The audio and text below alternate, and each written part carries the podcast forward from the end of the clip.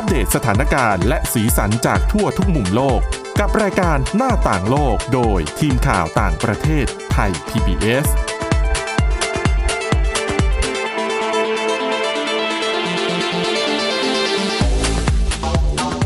สวัสดีค่ะ ตอนรับคุณผู้ฟังเข้าสู่รายการหน้าต่างโลกนะคะ มาอัปเดตสถานการณ์แล้วก็สีสันจากทั่วทุกมุมโลกกับทีมข่าวต่างประเทศไทย PBS ของเราค่ะ พบกันทุกวันจันทร์ถึงศุกร์นะคะ ทาง www.thaipbspodcast.com ค่ะ วันนี้อยู่กันกับคุณทิพย์ตะวันธีรนัยพงศ์นะคะ และดิฉันวินิษฐาจิตกรีค่ะ สวัสดีค่ะ สวัสดีค่ะ อ่าเรื่องแรกในวันนี้นะคะ เข้ากับสถานการณ์ในบ้านเรานิดนึงช่วงสัปดาห์ที่ผ่านมาเนี่ยเราจะได้ยินข่าวกันเยอะเกี่ยวกับ เรื่องของตู้ปันสุก ตู้ปันน้ำใจที่เป็นเหมือนเป็นตู้กับข้าวแล้วก็ใช่มีของใส่ไว้อยู่ข้างในอะนะคะ คนนู้นก็ไปหคยิบนกันี้ได้เออเอามาตั้งกันนะคะ ในชุมชนบ้างที่ไทย PBS ของเราก็มีบริเวณ ก็มีเหมือนกันหน้าป้ายรถเมล์แล้วเป็นตู้กับใช่ข้าวค่ะเหมือนแบบในบ้านเลยนะน่ารัก ให้ค่ะบรรยากาศอบอุ่นนะคะ แต่ว่าในบ้านเราเนี่ยก็จะมีภาพที่หลายคนเห็นแล้วก็เป็นกังวลเนาะเขาก็อืมไปหลายคนก็หยิบเยอะ หลายคนก็ไม่หยิบไม่เผื่อเหลือให้คนอื่นเลยแบบนี้อะนะคะใช่แล้วก็มีการลืมการเว้นระยะห่างเพื่อความปลอดภัยในช่วงของการระบาดแบบนี้ไปด้วย อะ หลายคนก็เลยสงสัยว่าเออแล้วต่างประเทศล่ะเขามี การช่วยเหลือกันแบบนี้บ้างไหม มีภาพของ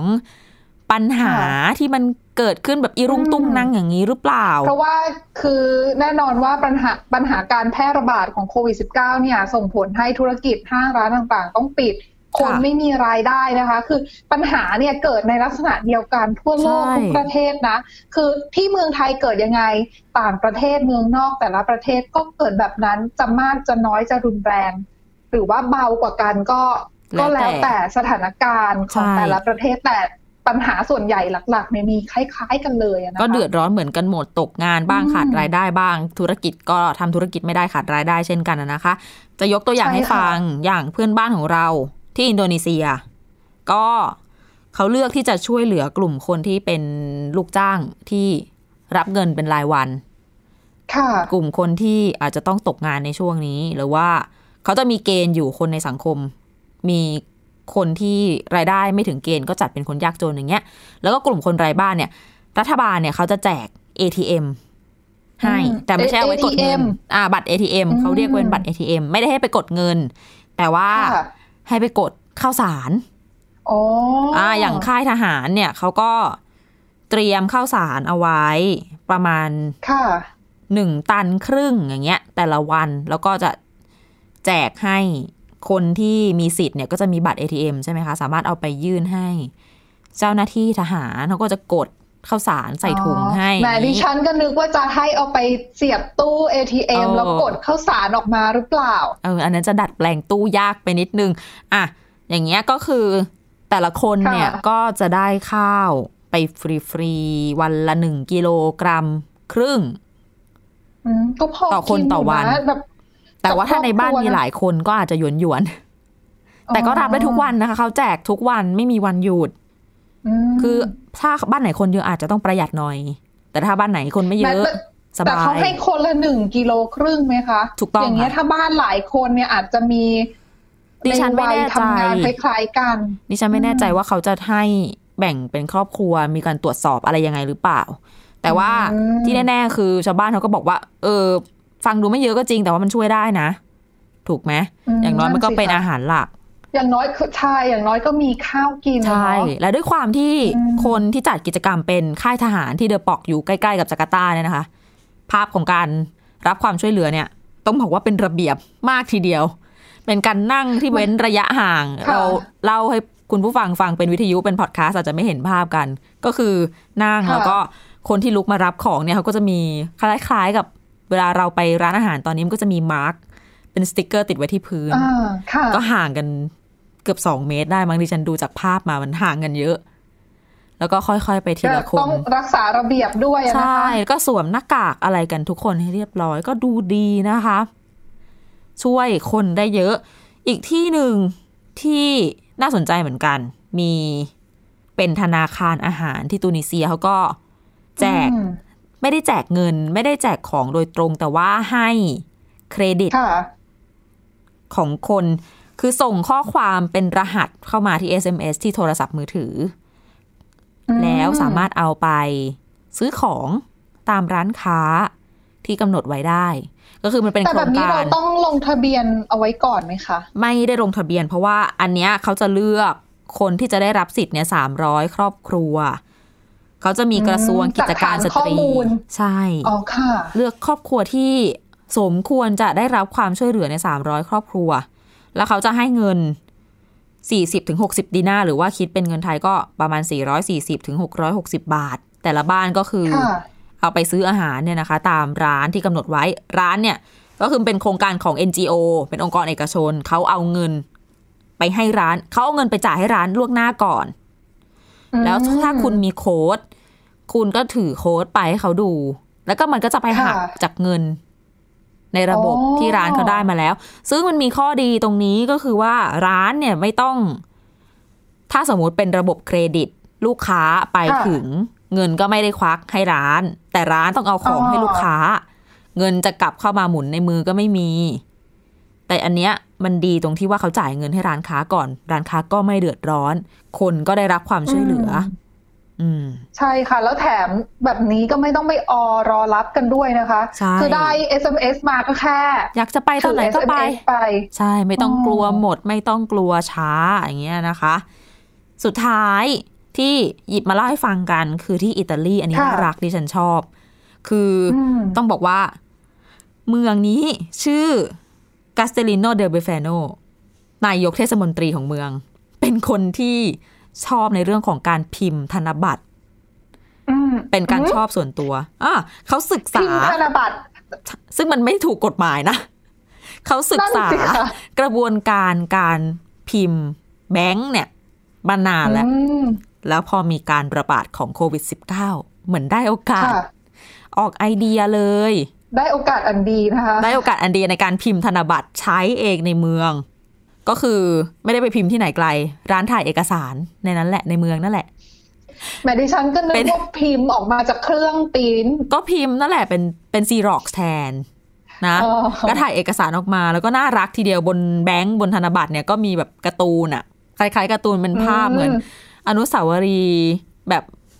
มาดอนน่าอย่างดีเงี้ยจังเลยนะคะอ่าจริงๆดิฉันว่าหลายคนคือถ้าเห็นไม่ใช่ในช่วงเนี้ย อยากจะเก็บเอาไว้เป็นของสะสมเลยนะดิฉันเหมือนเห็นแบงก์กาโมนะถูสกมัยเห็นเด็แวกบๆเล่นแรกักนแวบแรกเห็นด้วยความสีมันสดนี่ก็เฮ้ยแบงค์คาโมค่ะหรือเปล่า อะ นั่นแหละ แต่ว่าเขาจะเรียกสกุลเงินของเขาเนี่ยว่าเงินดูกาติ ข้อดีของมันก็คืออมพอเขาถ่ายเอกสารออกมา เขาเคลือบพลาสติกด้วย เคลือบแล้วโอ้ทำให้ค่ะก็ เอาไปล้างได้อะเอาไปล้างน้ำยาฆ่าเชื้ออะไรก็คือได้เปียกก็ไม่เป็นอะถูไรกต้องไม่เปื่อยไม่อะไร เงินอย่างนี้สกุลเงินดูกาติของเขาเนี่ยหนึ่งดูกาติก็หนึ่งยูโรก็สามสิบห้าบาท คนในเมืองก็ได้รับแจกแล้วก็ไปซื้อของให้ร้านค้าในเมืองค่ะร้านค้าก็รวบรวมแล้วก็เอาเงินดูกาติเป็นแลกเป็นเงินยูโรของจริงกลับมาได้ อืมอ๋อก็เงินหมุนเวียนตอนนี้ก็ค่ะเยอะพอสมควรน่าจะหลักหมื่นยูโรแล้วเหมือนกันนะคะโครงก็การดีกก็ว่ามาสัไปกพักแล้ว แจกเงินจริงๆอะนะคะแจกเพราะว่าใช่แจกเงินจริง ๆ บางคนอาจจะกลัวอยากจะเก็บเอาไว้แล้วไม่ยอมใช้ด้วยทำให้ร้านค้าก็ไม่อันนี้คือก็คือช่วยร้านทั้งค้าคก็นไม่ได้เงินด้วยแล้วก็ใช่คนก็เงินก็ไปกองอยู่ในกระเป๋าของคนไม่ได้ใช้จริงอะนะคะ ผู้ประกอบการก็ก็ไม่ได้เหมือนไม่ได้รับความช่วยเหลือเนาะอย่างนี้ก็ช่วยกันใช่ทุกฝ่าย ก็น่ารักหรือว่าดีบางนะไอคนเดีเนี่ยยได้เงินไป บางคนเนี่ยได้เงินไปอาจจะ อยากจะเก็บเงินเอาไว้ใช้ในส่วนอื่นอย่างเงี้ยเออออาจจะส่งเป็นผไปลกระทบได้ไม่ได้เอาไปใช้ในความจำเป็นจริงอืมเพราะอันนี้ๆก็ก็ถือคือว่าเป็นไอเดียดีๆนะคะถูกต้อง อย่างร้านที่ได้เงินเยอะๆอะจะเป็นแบบร้านขายเนื้ออย่างเงี้ยค่ะร้านขายเนื้อ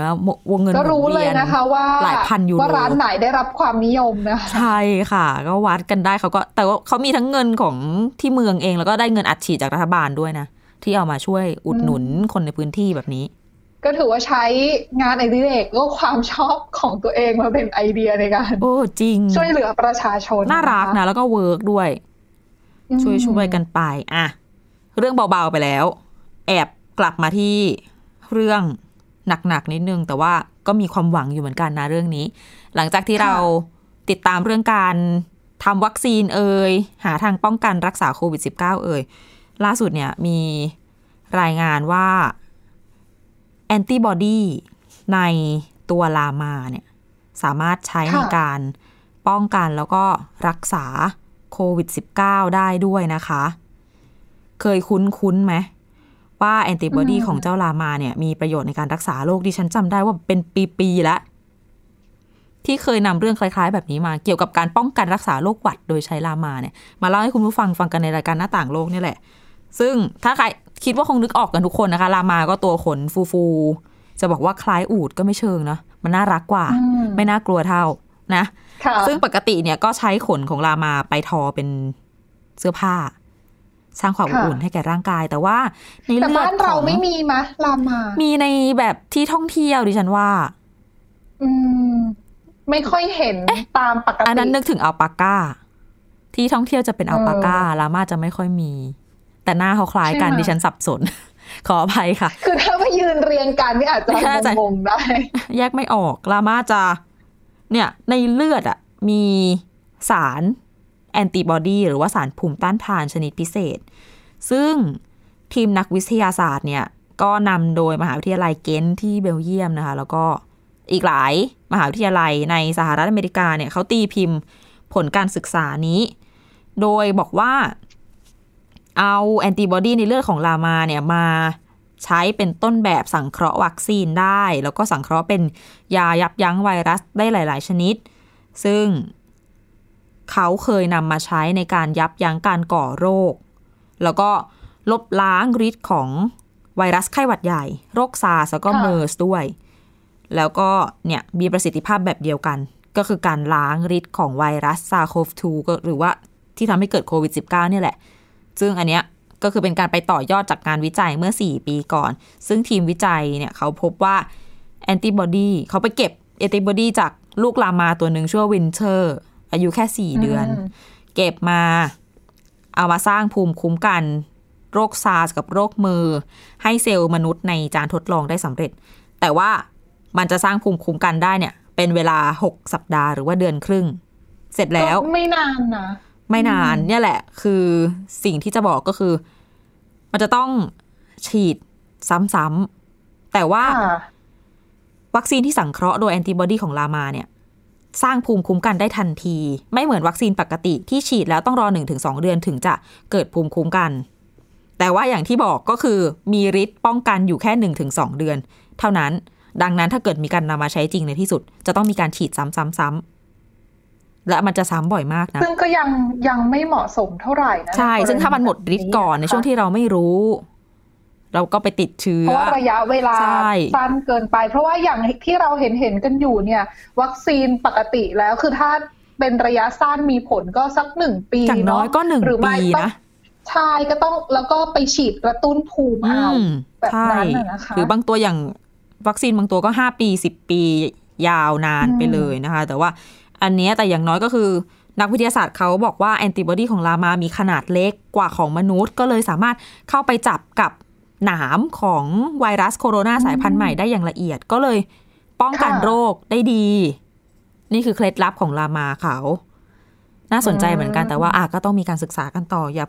ก็จะบอกว่าดีใจก็อย่าเพิ่งดีใจไป เราฟังข่าวกันก่อนอยู่ในระหว่างการศึกษาวิจัยแล้วก็พัฒนาให้ ให้มีประสิทธิภาพมากขึ้นนั่นเอง ใช่ อย่างน้อยก็เป็นความหวังนะคะ เดี๋ยวช่วงนี้พักกันสักครู่ค่ะ ติดตามเรื่องราวที่น่าสนใจกันต่อในช่วงที่ 2 ค่ะ หน้าต่างโลกโดยทีมข่าวต่างประเทศไทย PBS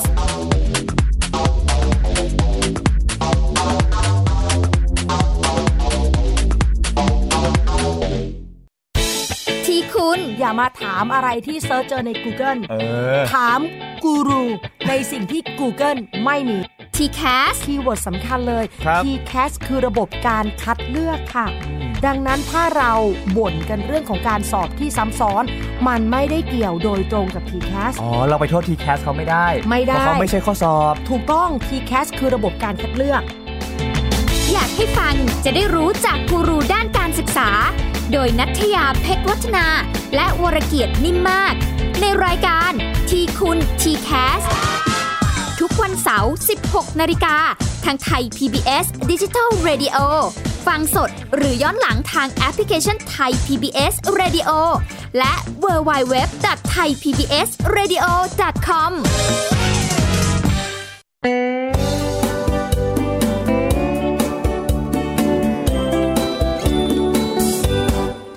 บอกเล่าข่าวสารที่เป็นประโยชน์ เกษตรกรไทยรู้เท่าทัน ตั้งรับปรับตัวกับความเป็นไป วิถีชีวิตไทยมีภูมิคุ้มกันเกษตรบ้านเรา ติดตามข่าวสารการเกษตรและเรื่องราวของวิถีเกษตรไทยรอบทิศทั่วเมืองไทย ในรายการเกษตรบ้านเรา ทุกวันอาทิตย์ เวลา 12 นาฬิกา ทางไทย PBS ดิจิทัล Radio ฝีมือเกษตรบ้านเรา นี่คือเกษตรบ้านเรา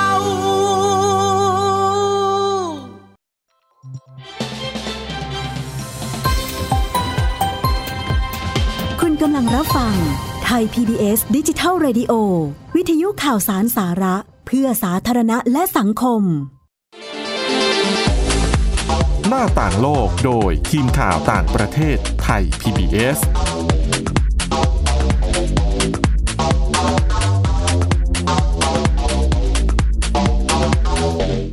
ตอนรับคุณผู้ฟังกลับเข้าสู่ช่วงที่ 2 ของรายการหน้าต่างโลกนะคะ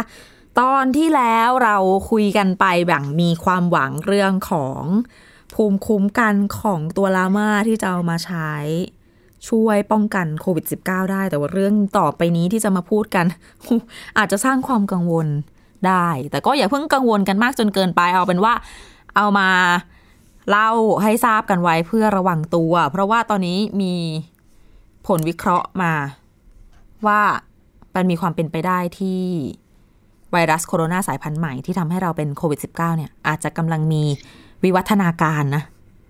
เขาพัฒนา ส่วนหนามให้คือจะทำให้มนุษย์ติดเชื้อได้ง่ายขึ้นนะพูดง่าย ๆ ว่าอย่างนั้นเลยอันนี้ก็น่าคือปกติแล้วไอ้ตัวหนามตัวเชื้อไวรัสเนี่ย ตัวหนามเขาจะไปเกาะกับเซลล์เราใช่ไหมคะจะมีตัวรับที่เซลล์ก็คืออมจับกันพอดีเหมือนกุญแจไขเข้าล็อก แล้วพอเข้าไปในเซลล์ได้ก็ไปแบ่งตัวไปอะไรก็ว่าไปมันก็ไปเปลี่ยนแปลงค่ะกับจีโนมกับสารพันธุกรรมในเซลล์แล้วก็ขยายตัวไปในร่างกายจน ขยายมากเข้า ก็เกิดอาการอักเสบจนเป็นอย่างที่เห็นนะคะนำไปสู่การเสียชีวิตในค่ะที่สุด ซึ่งทีมนักวิทยาศาสตร์จากวิทยาลัย สุขอนามัย และเวชศาสตร์เขตร้อนที่มหาวิทยาลัยลอนดอนของที่อังกฤษเนี่ยเขาเผยแพร่ผลการศึกษาล่าสุด อันนี้เขาบอกว่าสถานการณ์ทางพันธุกรรมของไวรัสโคโรนาสายพันธุ์ใหม่เนี่ย ตอนนี้จริง ๆ ค่อนข้างเสถียรไม่ได้เห็นการกลายพันธุ์หลากหลายรวดเร็วมากเท่าไหร่ แต่ว่าการกลายพันธุ์ของโปรตีนตรงตรงส่วนหนามที่เราบอกอะที่เขาใช้จับ แล้วก็เข้าสู่เซลล์มนุษย์เนี่ย คือแม้ว่าจะหาจะพบการกลายพันธุ์ของโปรตีนส่วนหนามเนี่ยได้ยาก แต่ว่ามนุษย์เนี่ยก็ต้องจับตาเฝ้าระวังเอาไว้ เนื่องจากว่าเนี่ยกำลังอาจจะเป็นวิวัฒนาการที่เจ้าไวรัสกำลังปรับตัว เหมือนกลายพันธุ์น่ะให้เราติดเชื้อได้ง่ายขึ้นในอนาคตอ่าอืม ทีมผู้วิจัยเขาย้ำด้วยนะคะว่ายังไม่ได้เป็นที่ชัดเจนว่าการกลายพันธุ์ที่มี 2 แบบเนี่ยจะส่งผลต่อตัวไวรัสอย่างใดการกลายพันธุ์มี 2 แบบคืออะไรบ้าง ก็คือบางส่วนเนี่ยมีการกลายพันธุ์ของโปรตีนที่หนาม ซึ่งมี2ออย่างกลายพันธุ์โปรตีนที่หนามเหมือนกัน แต่มี2อย่าง เพราะว่าเขาเก็บตัวอย่างมาจาก 62 ประเทศทั่วโลกดูมาทั้งหมด 5,350 ตัวอย่างทำให้เขาพบค่ะว่ามันมีความแตกต่างกันเกิดขึ้น อืม แต่ทีนี้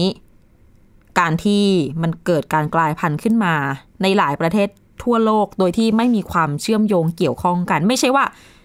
ประเทศไทยแล้วก็ประเทศเพื่อนบ้าน กลายพันธุ์ไปด้วยกันเนี่ย เรายังอาจจะมองว่ามันเป็นพื้นที่เดียวกันได้ แต่ทีเนี้ยที่เขาเจอเนี่ย เขาก็เลยสรุปได้ว่าปรากฏการณ์นี้เนี่ย อาจจะเป็นการ พัฒนาการวิวัฒนาการให้เจ้าไวรัสเนี่ยกระจายตัวออกไปได้ง่ายขึ้นกว่าตอนนี้อีก ซึ่งตอนนี้ก็เป็นโรคที่แพร่กระจายได้อย่างมีประสิทธิภาพมากอยู่แล้ว เนื่องจากว่าพอ พอคนไปติดเชื้อก็ยังไม่ได้ป่วยหนักมากพอที่คนคนนั้นจะอยู่บ้านาาก็ยังสามารถ แพร่ใช่กระจายเชื้อได้นะหรือต่อให้แสดงอาการซึ่งต่งจหลายๆโรคถูกอืมอย่างหลาย ๆ โรคอย่างซาร์สพอเป็นปุ๊บอาการแบบสุดหนักโอ้ยเหนื่อยเพลียเปลี้ยมต้องนอนอยู่บ้านค่ะไม่ไปไหน แต่ใช่โคอวิดย่างนั้นเนี่ยโอ -19 กาสในการแพร่ระบาดเนี่ยอืมก็จะน้อยกว่านะคะถูกต้อง ถึงแม้ว่าจะแต่พอมีอัตราการเสียชีวิตสูงกว่าก็เถอะ แต่โควิดอืม -19 เนี่ยต้องบอกว่าเป็นอะไรที่พอดีกัน ระหว่างความรุนแรงของโรคอัตราการเสียชีวิตที่ไม่ได้รุนแรงมากนัก จนทำให้คน จะระวังตัว แล้วไหนจะอาการที่สังเกตได้ยากอีกก็เป็นส่วนผสมก็ต้องที่ลงตัวทีเดียวใช่แล้วแถมเป็นโรคใหม่ที่ต้องมีการศึกษาเพิ่มเติม เพราะว่าก่อนหน้านี้เราก็จะไปโฟกัสกันที่เรื่องของกลุ่มอายุที่เป็นผู้สูงอายุ แล้วก็ใช่ผู้ที่มีปัญหาสุขภาพที่ว่าจะเสี่ยงต่อการเสียชีวิตอะนะคะค่ะตอนนี้ก็มีการพบตัวเลขผู้เสียชีวิตเพิ่มในกลุ่มเอ่อ ผู้ติดเชื้อที่เป็นเด็ก อ่าแล้วมีอาการแปลกๆอีกอืคมล้าย ๆ กับคาวาซากิ อย่างที่เราเป็นข่าวกันไป ช่วงต้นต้นๆสัปดาห์ที่ผ่านมาเนี่ยนะคะ มีใช่ค่ะผื่น อันเรื่องผื่นนี่มีโควิดโทรอืมนะผื่นที่เท้ามีผื่นหลายรูปแบบเหมือนกัน ซึ่งอืมก็ทำให้ยังไว้ใจไม่ได้นะคะใช่ว่าจริง ๆ แล้ว เอ๊ะ จะมองว่าเด็กไม่เป็นไรหรอกปลอดภัยจากเอ่อเชื้อไวรัสชนิดนี้อะนะคะ ก็ไม่แน่เสมอไปเราประละมาทไม่ได้นะคะ อย่างที่การกลายพันธุ์ของโปรตีนส่วนหนามเนี่ยนักวิทยาศาสตร์บอกว่าถ้าเกิดขึ้นจริง ถ้าเกิดแพร่หลายไปหลายพื้นที่ก็จะเป็นไปได้ว่าอาจจะทำให้วัคซีน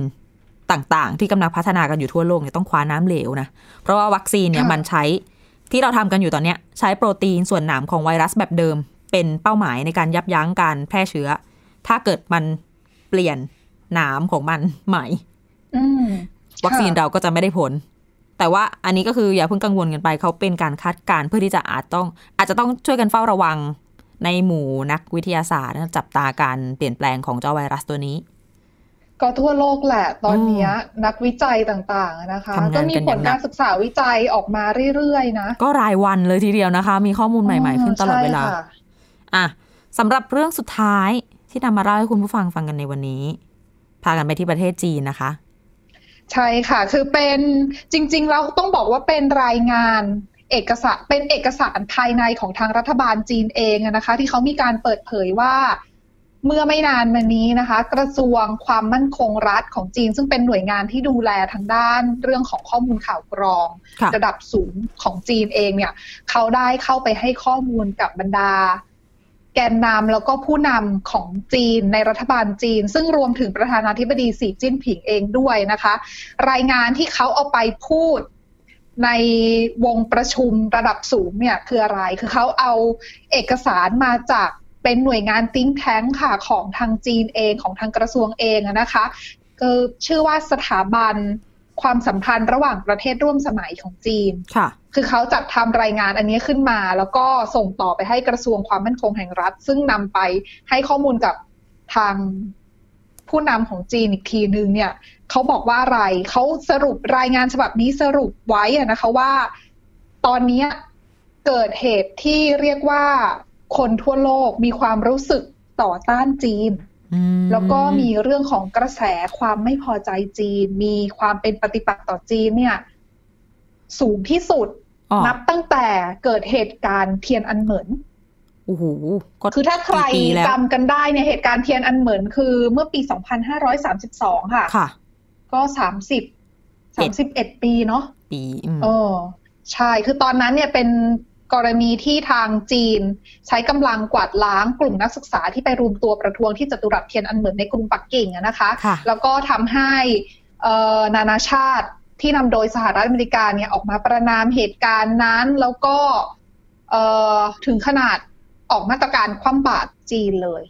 มคือห้ามค้าอาวุธให้กับจีนนู่นนี่อะไรเยอะแยะมากค่ะมายนะคะ ซึ่งเขาบอกว่าตอนนี้ความรู้สึกของคนทั่วโลกต่อจีนเนี่ยคือค่อนข้างมีความต่อต้าน รุนแรงที่สุดนับตั้งแต่ตอนนั้นน่ะนะคะ โดยเขาบอกว่า เขาบอกว่าสาเหตุ เรื่องมาจากอะไร แน่นอนว่าเรื่องก็เป็นเรื่องของการแพร่ระบาดของโควิด -19 นั่นแหละอืมเพราะว่าก็มี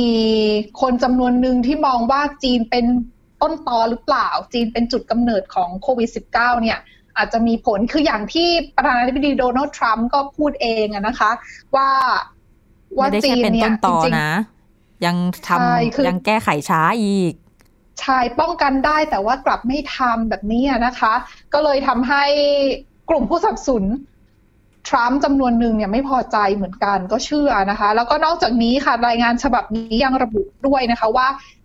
รัฐบาลสหรัฐอเมริกาเนี่ยมองว่าจีนเนี่ยอิทธิพลของจีนที่เพิ่มมากขึ้นทั้งในเรื่องของความมั่นคง ในเรื่องของเศรษฐกิจเนี่ย ถือเป็นภัยคุกคามของสหรัฐแล้วก็เป็นภัยคุกคามต่อประชาธิปไตยของตะวันตก ดังนั้นเนี่ยสหรัฐอเมริกาก็เลยเหมือนจะใช้โอกาส ในช่วงที่ทั่วโลกเริ่มไม่พอใจจีนจากกรณีของโควิด -19 แบบเนี้ยมา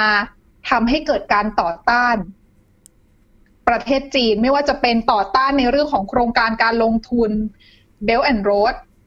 ของจีนเองค่ะแล้วก็ในเรื่องของการที่สหรัฐจะมาทวงคืนอิทธิพล ยึดพื้นที่ในบริเวณเอเชียของเราอะนะคะค่ะเพราะว่าก่อนหน้านี้เนี่ยทาง ทางจีนเองเนี่ยก็เข้ามามีอิทธิพลในเอเชียตะวันออกเฉียงใต้ค่อนข้างเยอะนั่นเองก็แล้วก็พยายามมาฉกชิงพันธมิตรอ๋อของสหรัฐ ใช่ มีการขยายอิทธิพลและอย่างต่อเนื่อง ข้อสุดท้ายนะคะค่ะรายงานฉบับนี้ยังได้เตือนอีกด้วยนะคะว่าจีนเนี่ยต้องเตรียมรับมือในกรณีเลวร้ายที่สุดนะคะ คืออาจจะเกิดการเผชิญหน้าทางอะทางทหารอืมใช้อาวุธโอ้เข้าสู้รบกันระหว่าง จีนกับสหรัฐอเมริกาเลย แต่ก็คือหวังเตือนว่าค่อนข้างรุนแรงทีเดียวนะคะ หวังว่าจะไม่ไปถึงจุดนั้น แต่ใช่ค่ะ คือหลาย ๆ คน คือนักวิชาการจำนวนหนึ่งเขาก็มองว่ารายงานฉบับเนี้ยไม่ได้ ก็ระบุไม่ได้นะคะ ว่าจะส่งผลหรือว่าสะท้อนให้เห็นถึงจุดยืนของเอ่อนโยบาย จะมีผลต่อการออกนโยบายของจีน หรือไม่หรือว่ามากน้อยแค่ไหนแต่อย่างน้อยเนี่ยเขาบอกว่าก็สะท้อนให้เห็นถึงยุทธศาสตร์ในอนาคตของจีนได้ว่าอาจจะเป็นไปในทิศทางไหนนั่นเองค่ะ อืมค่ะ อะ ติดตามกันต่อไปนะคะ เรื่องนี้และนี่คือเรื่องราวน่าสนใจที่เรานำมาฝากคุณผู้ฟังกันนะคะ สามารถติดตามฟังรายการหน้าต่างโลกของเรากันได้ ทาง www.thaipbspodcast.com หรือฟังย้อนหลังได้ค้นหาพอดแคสต์คำว่าหน้าต่างโลกนะคะ อัปเดตสถานการณ์และสีสันจากทั่วโลกกับพวกเราได้ทุกที่ทุกเวลา วันนี้เราสองคนและทีมงานทั้งหมดลาไปก่อน สวัสดีค่ะ สวัสดีค่ะ Thai PBS podcast. View the world via the voice.